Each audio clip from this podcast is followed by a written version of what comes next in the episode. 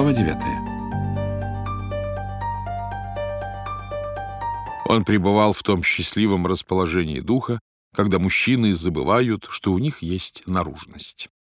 Эллом Гренвилл Вудхаус. Выходные ухнули в пропасть между потугами довести рабочий план до приемлемого состояния и безуспешными попытками отоспаться. С Ирой мы почти не виделись. В пятницу было школьное мероприятие, потом детский день рождения, вернувшись с которого она долго укладывала ребенка.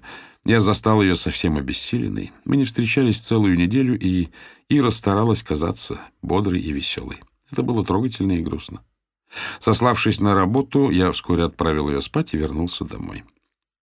В офисе все понемногу устаканивалось. Параллельно с написанием плана я еще на прошлой неделе принялся непосредственно за сам проект. К слову, согласовать конечный вариант ворк-плана так и не удалось. Ариэль упорно назначал новые и новые встречи, на которых мы, изматывая друг друга, все глубже увязали в бессмысленных лингвистических дебатах. В итоге Арик неизменно браковал очередную версию. Это порядком изнуряло и отнимало время, но уживаться с придурью начальства мне было не впервой, и я незаметно втягивался в работу. Поставленная цель была почти недостижимой и оттого еще более желанной. Шеф непрерывно был на взводе. Он хватал, швырял, призывал к ответственности, убеждал и настаивал. Его распирало от переизбытка эмоций. Как загнанный лев он метался по крохотному офису, заставленному хрупкой аппаратурой, норовя наброситься и растерзать зазевавшихся подчиненных. Ариэль был вездесущ. Он звонил по пять-десять раз в день. Вдобавок постоянно врывался и требовал новые результаты. Результатов, естественно, не было. Я работал. Тогда он требовал показать хоть что-то. Я наспех оформлял то, что есть, делал графики и шел в кабинет. «Тебе не стыдно?» — мгновенно взорвался он. «Что ты мне подсовываешь? Это же не закончено!» И начинался муторный процесс согласования базисных понятий. Новая традиция, установленная после достопамятного разговора об идеях Платона. Первонаперво мы должны определить концепцию законченности относительно объекта работа. Или значение понятия проект. Или код. «Это не код!» — вопил он, заглядывая в мой программный код. «Это черт знает что!» Что я не делал, как ни старался. Все оказывалось из рук вон плохо, и Сперва пристыженный, но потом милостиво прощенный и осчастливленный массой ценнейших наставлений, я отправлялся работать над ошибками. Я трудился день и ночь, в самолете, дома. Я стал оставаться допоздна и летал последними рейсами. К моему возвращению ни о каких встречах с Ирой речи быть не могло, она уже давно спала, да и я валился с ног. Но шеф не унимался. Каждая его реплика была атакой. В каждой звучал вызов. «Ты где?» Неизменно начинался любой разговор по телефону. Ариэль постоянно задавал экзистенциальные вопросы. «Что это?» — ревел он, потрясая распечатками первичных результатов. «Когда?» — стонал шеф. «Когда, в конце концов, ты соизволишь приходить вовремя?» «Почему?» — в отчаянии сипел он. «Почему ты опять прибыл в 10.05, а не в 10.00, как мы договорились?»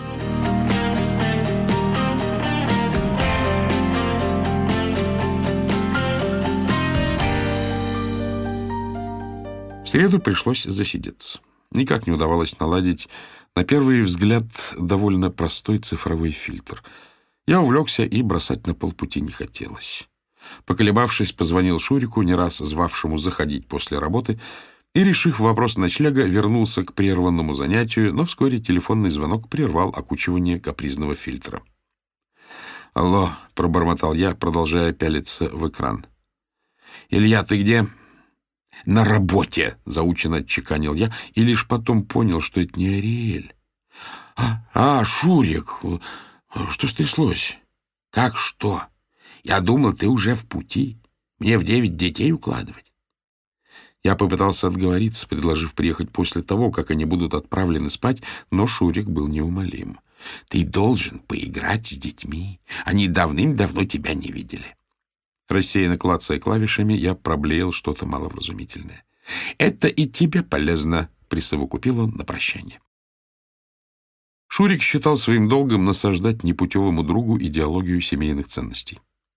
С тех пор, как я начал встречаться с Ирой, он воодушевился и утроил усилия. «Илюля!»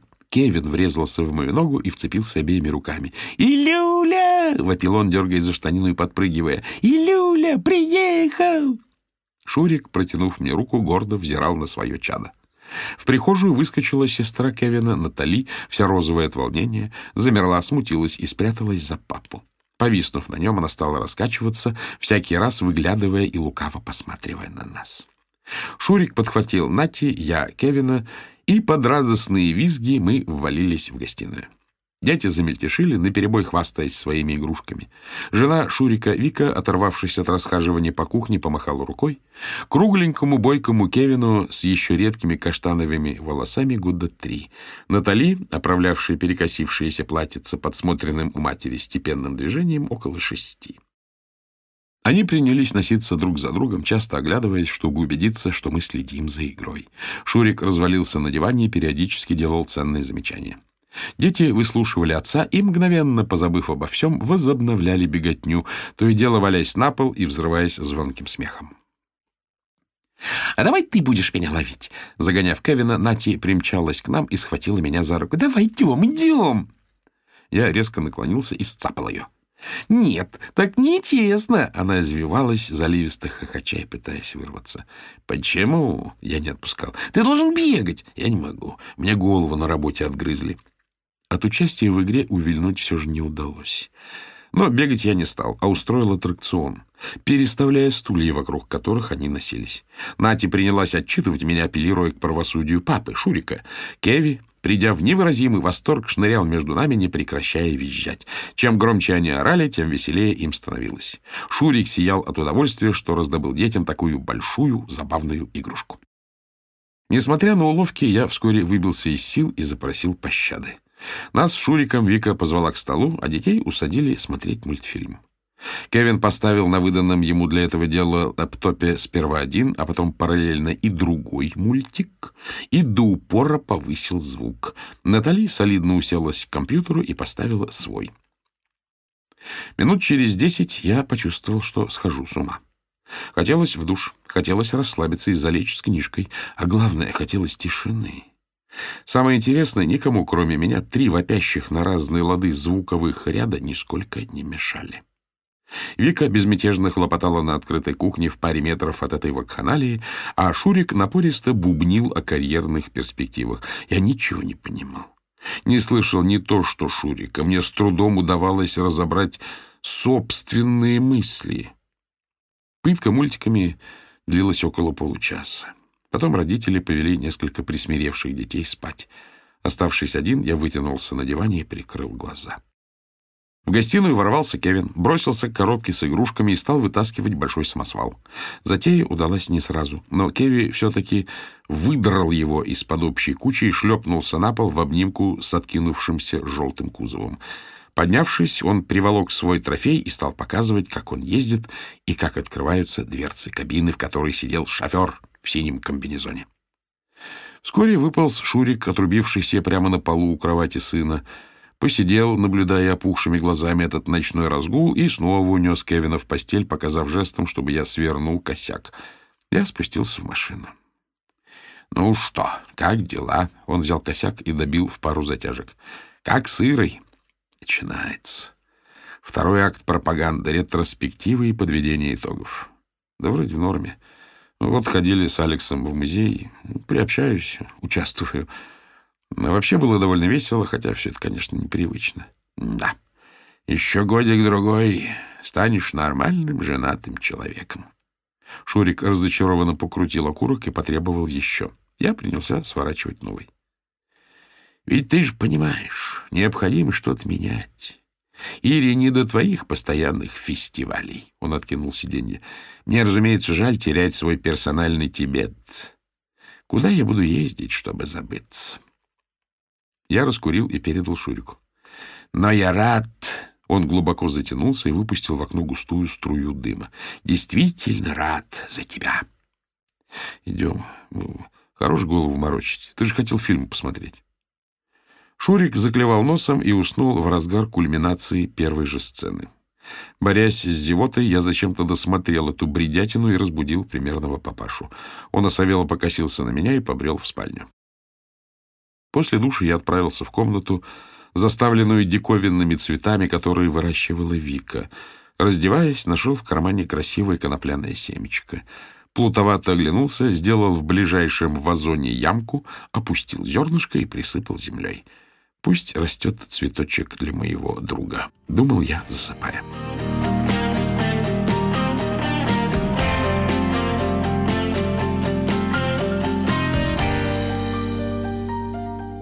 На следующий день я опоздал на общее совещание. То самое, о котором писал Ариэль. Оказалось, что оно проводится в нашей комнате. Припозднившись минут на десять, постучался и заглянул внутрь. Ариэль прервал речь и строго вперился в нарушителя дисциплины. Синхронно повернув головы, сотрудники перевели взгляд с меня на Ариэля. Тимчи или Тамагочи, как я окрестил это чучело после множественных полуночных бдений над его монументальным ворк-планом, капая на стол, ковырялся в моем аквариуме. «Жди снаружи!» Выдержав назидательную паузу, велел Ариэль. Детский сад какой-то. В бессильном негодовании думал я, топчась перед закрытой дверью. Воспитательница в угол поставила. И что теперь? Не стоять же тут в самом деле. Вчера я забыл лэптоп, и потому совершенно не представлял, чем заняться. Может, постучаться попросить? Но ведь Ариэль назло не даст выслушает со скорбным видом, скажет нечто пафосное и сделает какой-нибудь нравоучительный жест. Хорошо еще, если без Древней Греции обойдется. Педагог, хренов нет, шувольте. Этого наслаждения я ему не доставлю. Я бросил сумку в лаборатории и вышел на улицу. День выдался знойный, но пасмурный. Низкое небо, затянутое грязными кучевыми облаками, нависало над городским ландшафтом.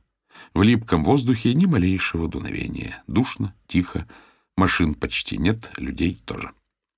Миновав несколько кварталов, решаю купить кофе. Охлопав карманы, нахожу лишь мятую пачку сигарет. Достаю последнюю, мстительно комкаю упаковку и еще раз обшариваю карманы. Зажигалка не обнаруживается, и я плетусь дальше. Между зданиями открывается полупустая парковка, огражденная высокой стеной. Стена белая, и эта белизна резко выделяется на фоне преобладающих сероватых тонов — я останавливаюсь. В стене с неведомой целью вырезана прямоугольная дыра. Поверхность с дырой напоминает обрамление большой картины. Уютный скверик, заросший буйной травой и окруженный высоким кустарником. Чуть поодаль, под раскидистым деревом, скамейка и едва натоптанная тропинка. Я сразу понимаю, что мне туда. Упираюсь, подтягиваюсь и, перекинув ногу, усаживаюсь на краю дыры. На торце стены спичечный коробок. Подобрав его, спрыгиваю в сад. Осторожно иду по тропинке этого затерянного в безвременье уголка, а под подошвами приветливо похрустывает мелкий гравий. Лежа на скамейке, лениво затягиваюсь, выпускаю дым и смотрю на едва колеблющуюся листву, по которой скользят мягкие тени. Закрываю глаза, и тени, не желая расставаться со мной, продолжают скользить, навевая прозрачные мысли. Вспоминается наша первая встреча. Мы на берегу.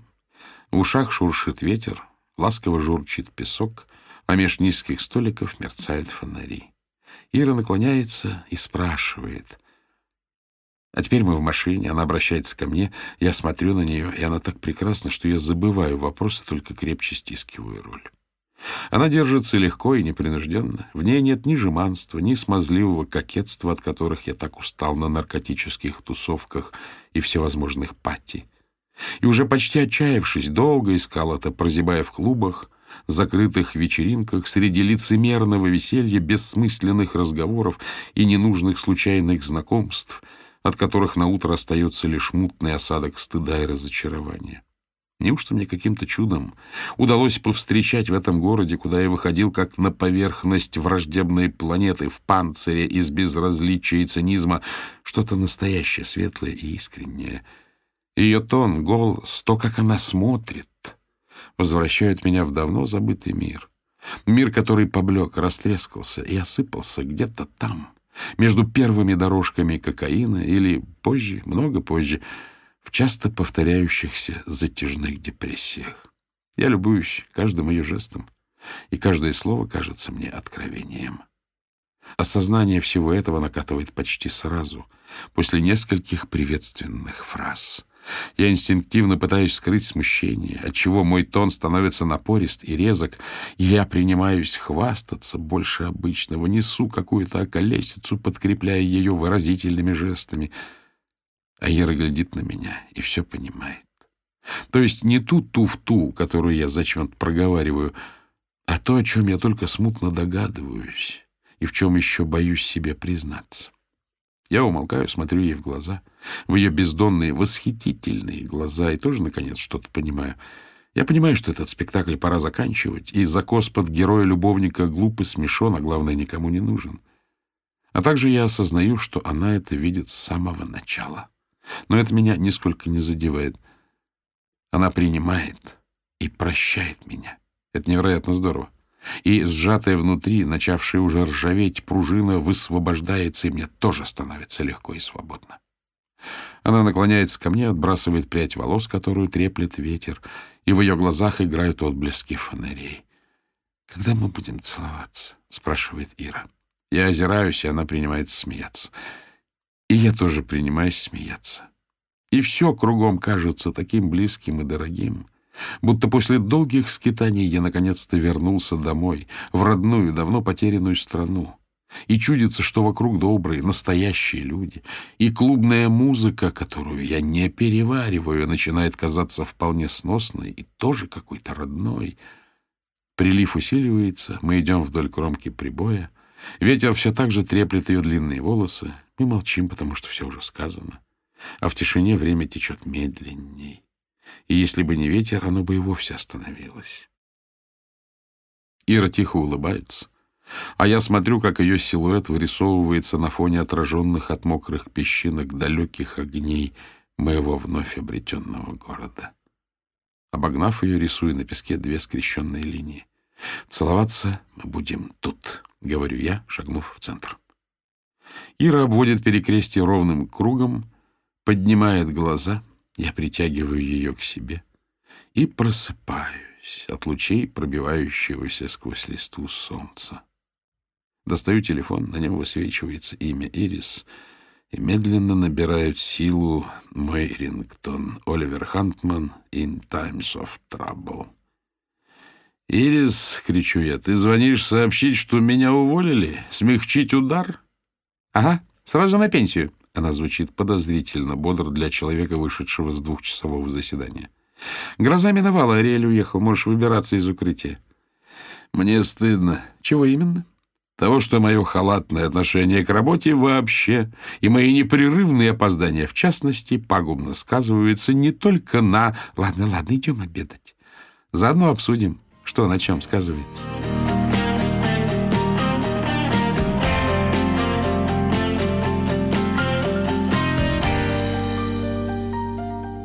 Где все?» — поинтересовался я, встретив Ирис у здания офиса. «Ай да ну их, снова пиццу заказали», — отмахнулась она. Наша медэксперт питалась исключительно здоровой пищей.